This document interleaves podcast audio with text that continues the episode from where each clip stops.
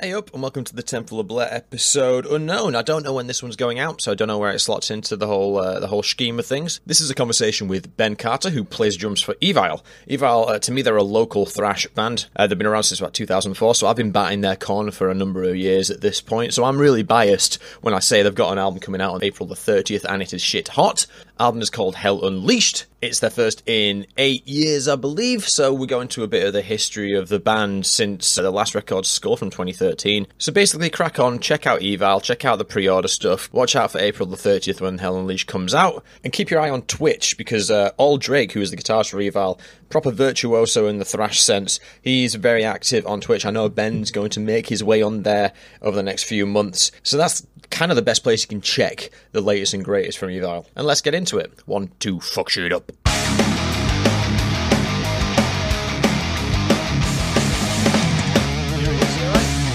You all right, man?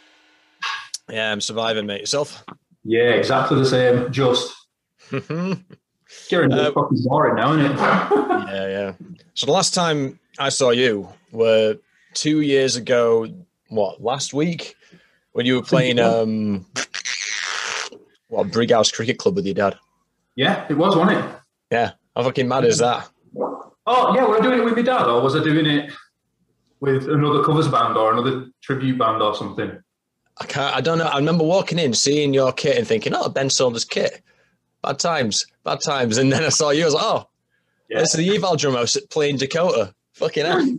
yeah, it was. It was um, it's that, that thing there. It's like you, you've got to get any gig you can, haven't you? You know what I mean? And sometimes those forty quids in your back pocket kind of make all the difference when they when they add up. Right, let's let's let's jump straight into it, man. So, um, congrats on the new album, man. It sounds fucking it, it's shit up. It's shit. I mean, this won't go out until the sixteenth, but I can I can say that I've heard it, and and because I've known Evile since it started in like 2004, I've got I'm biased, right? But I can say like objectively, it is the best sounding Evile album completely.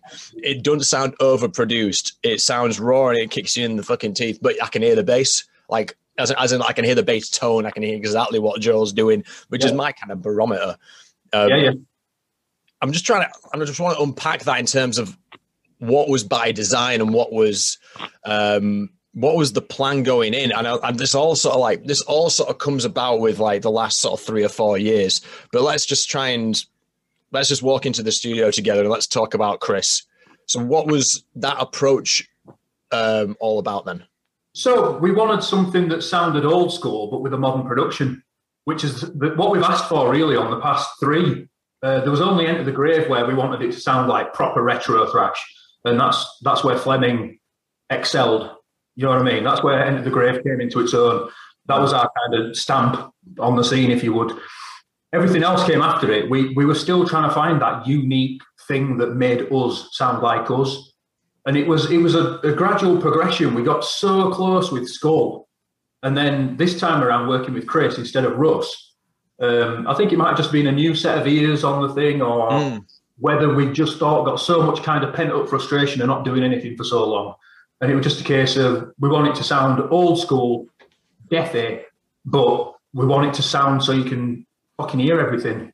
Death You know? is such a good way of describing it as well. It, it does. It crosses over into that realm of like, you know, obituary death thrash in so many different ways. This new album, like early Sepultura stuff, it's got that kind of, it's got that kind of feel to it. It's got that, that visceral quality to it that if it was too clean, it wouldn't work. We needed it to sound a bit rough, but at the same time, you, it's 2021, so you're going to get criticism whichever side of the fence you decide to go on. You know I mean? You can't please everyone. So in, in the end, we just wanted to please ourselves.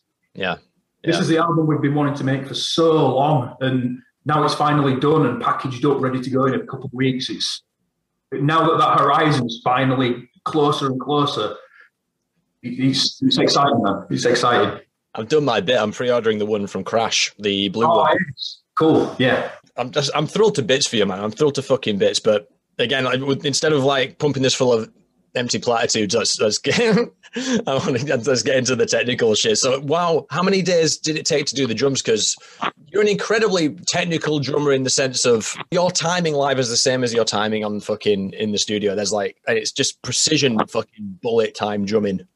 I, I have to be in a way. I mean, I've, I've never had a lesson in my life. I'm totally self-taught. So I, I, struggle. I struggle to to believe in myself. I struggle to feel like I'm relevant in in the same sentences as like you know like Gene Hoglan or Sean Reinert to a certain ex, you know a certain extent, and you know all the other contemporary thrash drummers like you've got your Paul Bostaph and you've got like you know Charlie Benante and people like that who have lived and breathed thrash since the 80s. Mm. A stupid idiot out of Huddersfield trying to hold his head above water in and amongst those kind of people when you're in that kind of pond. I'm not going to lie, it's fucking daunting when you, you know what I mean? You, and I don't, I don't tend to rehearse as much purely because the, there isn't the space. There's never traditionally been the space for me to rehearse because of the size of my kits and all that kind of stuff. Mm. So it is daunting when an album cycle comes around because you think, shit, am I going to be able to perform at that level? And eight years later from last album, COVID hit, so everything was locked up. I broke my hand really bad, like the end of 2019. I broke that to smithereens in five places. Shit. Um, so, so drumming for me kind of took a back seat until I was fully healed and ready to go and all that stuff that hampers you makes you want to do it more. And you've combined like COVID, you've combined everyone being locked away, like me breaking my hand and being an idiot. I was really poorly before Christmas, so I was laid up for a little bit with that. Um, and then obviously going into the studio and having this uh, this time to just let it all go and just get it all down. That for me was like really, really cathartic. I needed to get playing and get it out of my head. So sorry, in answer to your question, I had um, we got about we got about three four weeks notice about going in the studio. That's when the window of opportunity came up. Oh, cool. um, we, we, really wanted to work with Russ again, but he was dismantling and rebuilding his studio down in Kettering, so that was that wasn't an option. There were a couple of other options presented to us, and we really wanted to work at Andy Sneap's studio. You know, Andy Sneap's a, a metal god. What the albums he hasn't done isn't worth listening to. You know, it's like he's the he's the oracle as far as I'm concerned in terms of modern metal production. So we got to use his studio, and Chris Clancy, um, was the producer. So Andy was kind of on hand to give his little sprinklings of magic and his little bits of direction here and there. Mm. But Chris, Chris pulled it out of the bag like mad, as did we all in terms of performance. So I had two weeks solid drumming, getting myself familiarized with my kit layout, and I've tweaked a few things, so I had to get comfortable. Um, playing along to backing tracks with a click track in one ear, the guitars in another, getting everything down and getting myself tight in that aspect. I, I, well, I gave myself five days to record the album, drum wise, and I did it in three, which is the fastest. I've, it's the fastest I've ever done it. I wanted to do it in two, but there were some little mic placement hiccups and issues with drum heads and stuff like that that I maybe put the wrong choice on my kicks and stuff like that. But overall, three days, you know, and it was intense. You, you, just you get in the zone, you just smash it out, and then whatever else comes, you know. Just like you were saying, once you've sat down in the stool, all the catharsis kind of flowed out of you. So it makes sense that it all lined up? I honestly, th- I honestly think when I'm behind a kit, doesn't really matter what environment. I think I'm a completely different beast to I am when I'm in everyday life. Mm. Everything kind of lines up for me, and everything feels really kind of normal. It's like I'm supposed to be there. Whereas I get up in the morning and I can't even put my socks on properly. I'm stumbling around. I'm, do you know what I mean? Nothing in real life makes sense to me apart from playing drums. And it's that ability to kind of be on in an instant in front of people or for a recording. Mm. I, th- I, think that's where I come into my own. Yeah, man. Yeah, yeah. that's cool.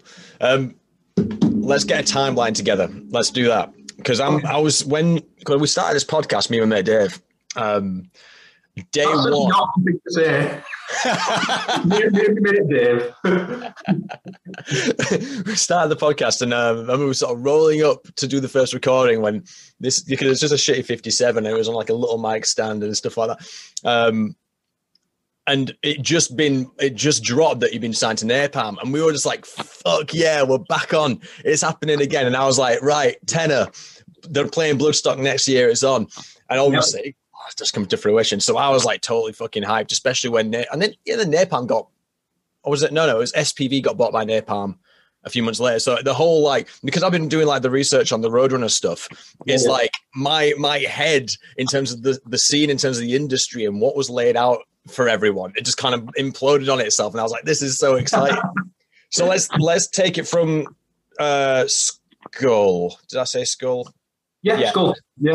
So, when it slowed down a bit. So yeah, it, it, Skull didn't get the push I feel it deserved. At the time, Skull was like the pinnacle of anything Evile had ever done. The songs were amazing, the sound was great, and it was the strongest album we ever did for Earache. And for whatever reason, I don't know whether Earache knew they were going to drop us or stuff wasn't going right for them. I don't know. Um, but, but it didn't it didn't achieve what it should have done, and it always kind of disheartened me a little bit that we tried so hard to create something really special for people, and it didn't get a push. Mm. So the opportunities to gig it and tour it also didn't get the push. You know, like we weren't as accessible around Europe to do the tours, and it just it just fell flat, and we were really really like bummed out by it. You know, it was one of those things where you you put all your effort into something and don't see the fruits of your labour it's like, well, what now? What do we do? The four four album deal had finished with Earache. Mm-hmm. The big tours and stuff around Europe had dried up for us for us a little bit. And I think the natural thing to do was just take a step back. And it wasn't by choice, it just kind of happened. Real life happened to everyone. Um, you know, and everyone kind of grew up a bit, had kids, real life stuff. And uh, yeah, well, I mean, we were still active. We, we still tried to stay active, but I think we were more active in a rehearsal room than we were in public, you know? Mm. Tried to keep ourselves tight just for the what ifs. What if we do get this? So we got Piers on lead guitar, who was a fantastic guitarist. He did everything that we needed him to do until he kind of realised that the gigs weren't there and the outlet for him as a gigging active musician wasn't there. Mm. So so that kind of went south with Piers, and we were just kind of stagnating and doing nothing. And you can't do that in music. You've always got to be seen to be doing something else. And mm. but anyway, whether it was forced or whether it was chosen or God knows what happened, that hiatus kind of went on. Matt was writing some tracks for the new album, and Ol came back to the fold. And there, I don't know whether it was a bit of a disagreement there or whether it was just musical stylings and clashings of which road you want to go down. Matt was always a really, really deep thinker in terms of lyrics and content, whereas Ol what knew we needed to get back out and do a proper thrash album. So that's what we chose to do. Matt's health got in the way, unfortunately. He wasn't too good. Um, his family was growing. He needed to step from the band to look after his family and his, his own health, um, which is the most important thing. Yeah. You know what I mean? People think that it was it was our choice to force him out of the band. That wasn't a thing at all. Matt chose to step away because he wanted to value the time at home with his family. He couldn't justify being away from them and being on the road, you know, and then having like an hour's fun, an hour and a half's fun on stage. That you know, the time away didn't justify that anymore for him. So yeah, we had to kind of find a way of keeping the band going, keeping it familiar, and getting this album done. So the past couple of years is where it all kind of snowballed back up to speed, and here we are now with a new album ready to go. But it was a bit, it was a bit ambiguous for a while. We didn't really know what was going on. It's kind of, it, it's kind of cool though that space to grow up is like because I'm 31 now, so I've made that. I feel like I've made that transition now. When you have the time to step back and sort of take a bigger look, a big top-down view of everything, yeah, it you start picking lanes yeah. don't you? You know what I mean? Whereas before, where you're like, fuck it, just go, go, go, go. Now you go, right, well, I'm more optimized if I fuck off these three things. And yeah. if I, you know, I can, I can sort of slow down on this, speed up on that. And it, it, for me, it's that kind of transition has been really valuable. Obviously, for a touring metal band, it's a different, it's a different beast. So I totally get it.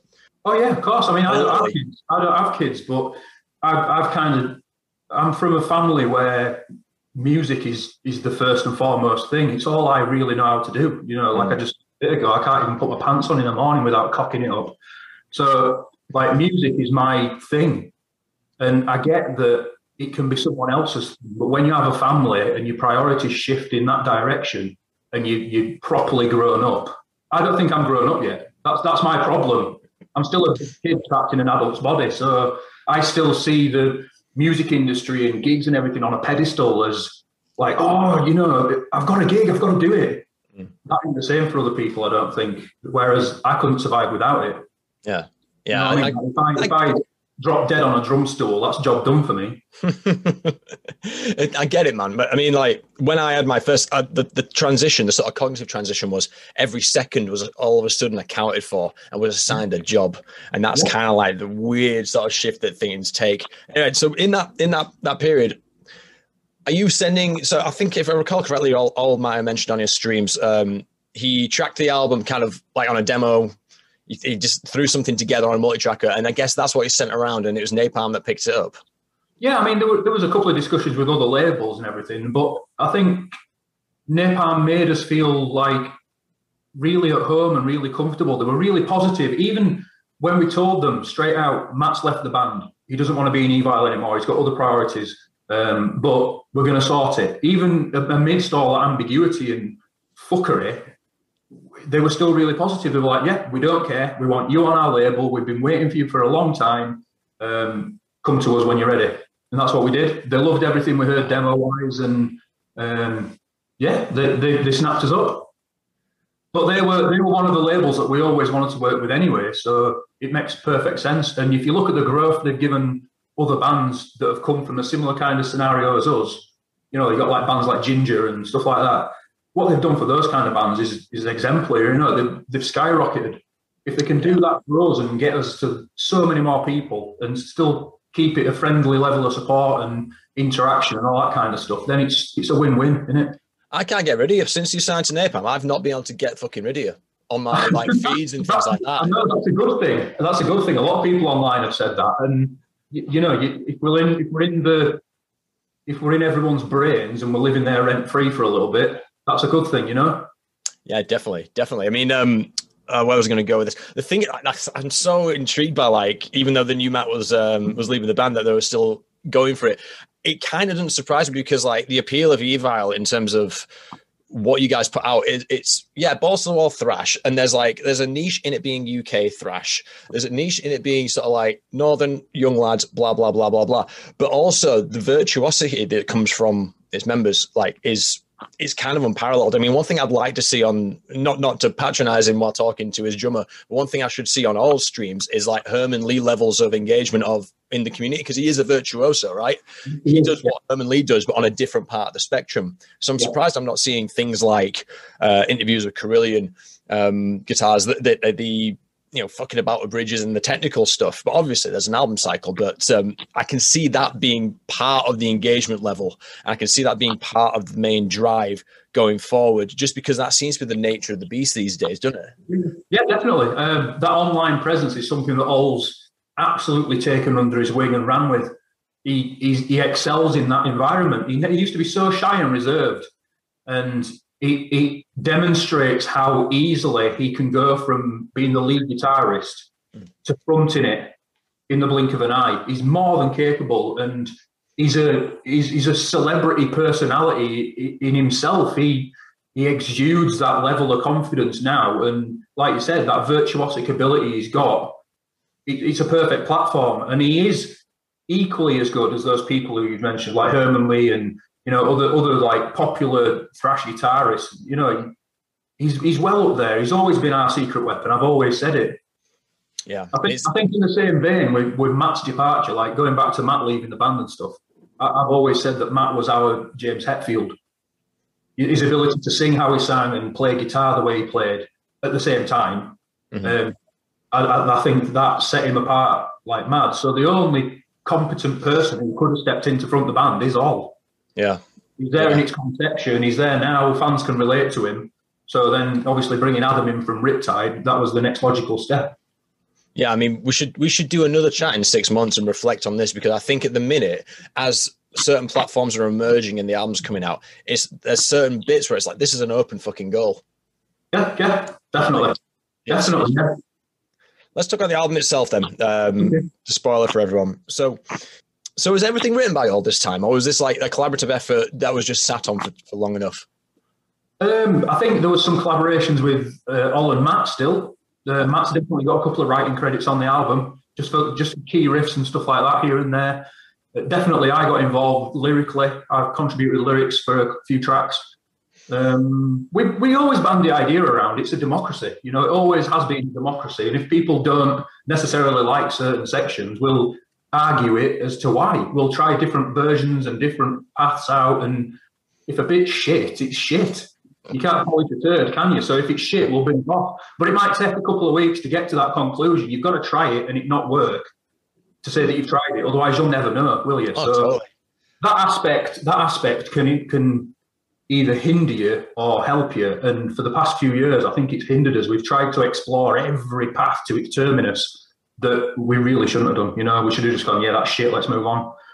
Um, but yeah, this time around, majority of it was written by Ol, but there's there's certainly it's a certainly like I don't know 60-40 split or 75-25. I, I don't know. Mm. Mm. But I, I do like leaving stuff to Ol because perfect example. I came up with the main riff for Paralyzed. Um, God, eighteen months ago, maybe two years ago. I can't remember. Anyway, just just jamming around because I play guitar a bit as well. Just noodling around, blah blah blah. That's cool. Got it recorded. Put some basic drums to it. Showed it Ol, and he was like, "Oh, that's really cool. That's cool, but it's just missing something." A couple of weeks later, it comes to me and is, "I've reworked that riff. I've done this with it. What do you think?" There you go. Paralyzed. First track for the new album. All done. So it's my riff. He's just elaborated on it a bit, but it, it's his keen ear and it's his knowledge of music theory and the workings of um, um, song structures. You know that kind of thing. I know your fucking game. Blabbermouth.net. Ben writes the opening fucking riff to the Evile album. it's, the arc is quite interesting from Enter the Grave up to now. It seems like you mentioned you were experimenting with certain paths to its terminus.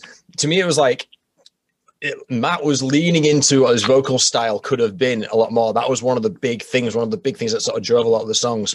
And at the same time, you mentioned earlier that Ol's perception was we just need to do a balls out thrash record.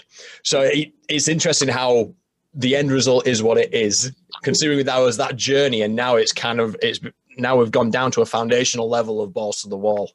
I think I think if after eight years we'd have come back with an album full of songs, maybe like Tomb or mid-pace stuff, maybe a bit like Cult or Head of the Demon, Right. people wouldn't have got it. Yeah, It yeah. wouldn't, have made, it wouldn't have made as much of an impact, and the the sheer fucking anger we've got of not doing anything for eight years, the the constance of it, and the like, the whole frustration more than anything wouldn't have got out as much as it has done on on Hell Unleashed. You can hear the you can hear the frustration, you can hear the like petulance in it. You know what I mean? It's it's a really fast, nasty, aggressive album, and we wanted to come back and smack people in the face and make them remember who we are. Yeah. And the only way to do that is to return to the style of playing that made us noticed originally when we did stuff like Armored Assault and Schizophrenia and songs like that. We wanted to come back and go, oh yeah, we can still fucking smack people in the face if we want. We can still hit you.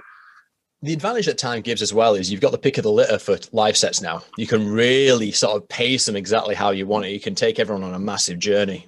Yeah, we can, but the, the online communities are kind of questioning whether Ol's going to be capable of the same vocal delivery as Matt. Well, the brothers, you know, they've got the same DNA, they've got the same kind of vocal structure, they've same tonal qualities in the voice. The only difference is Matt's been singing for a heck of a lot longer than Ol, mm. but Ol's the sort of person who puts his mind to something and he, he excels at it.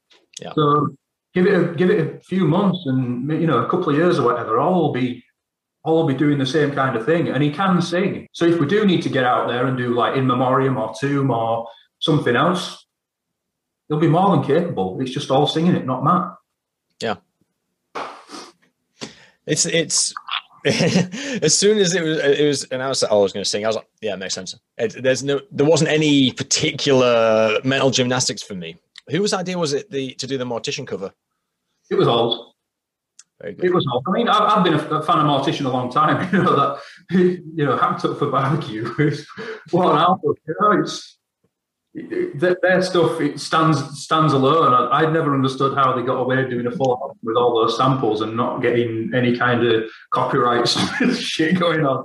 Um, but no, but when he said when he said yeah, zombie apocalypse, I was well up for it because I know the groove, I know the track, and it, it's it's, one of my fortes is being able to go blisteringly fast, Mm. albeit not very technically proficient, but technically fast, and then and then slamming on the brakes and changing down gears. That's that's what I like doing. This this time it was the other way around. It's you know that awesome bell groove at the start of the track that's heavy as fuck, and then it's like go. I, I, I love it. So it, and it doesn't sound out of place with the rest of the material. It's in context, you know. I think we've done it.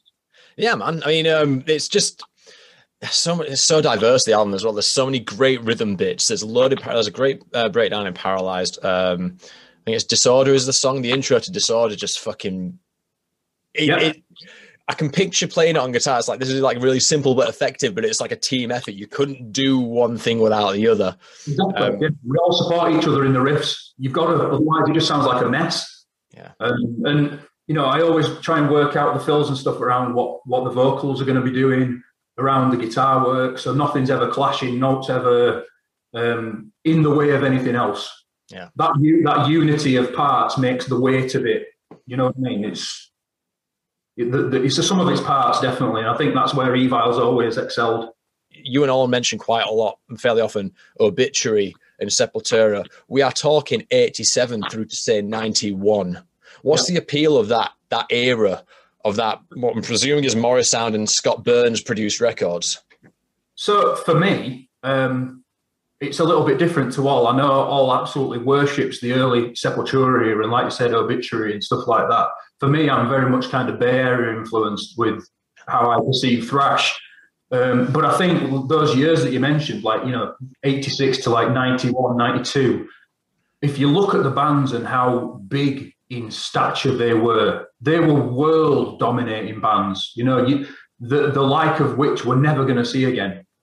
You know, that stadium filling capacity isn't something that exists in a modern era, I don't think. And whether it's a financial thing or it's not that easy to do because everything's available online now. So people don't have the demand to want to see bands in a huge capacity like that.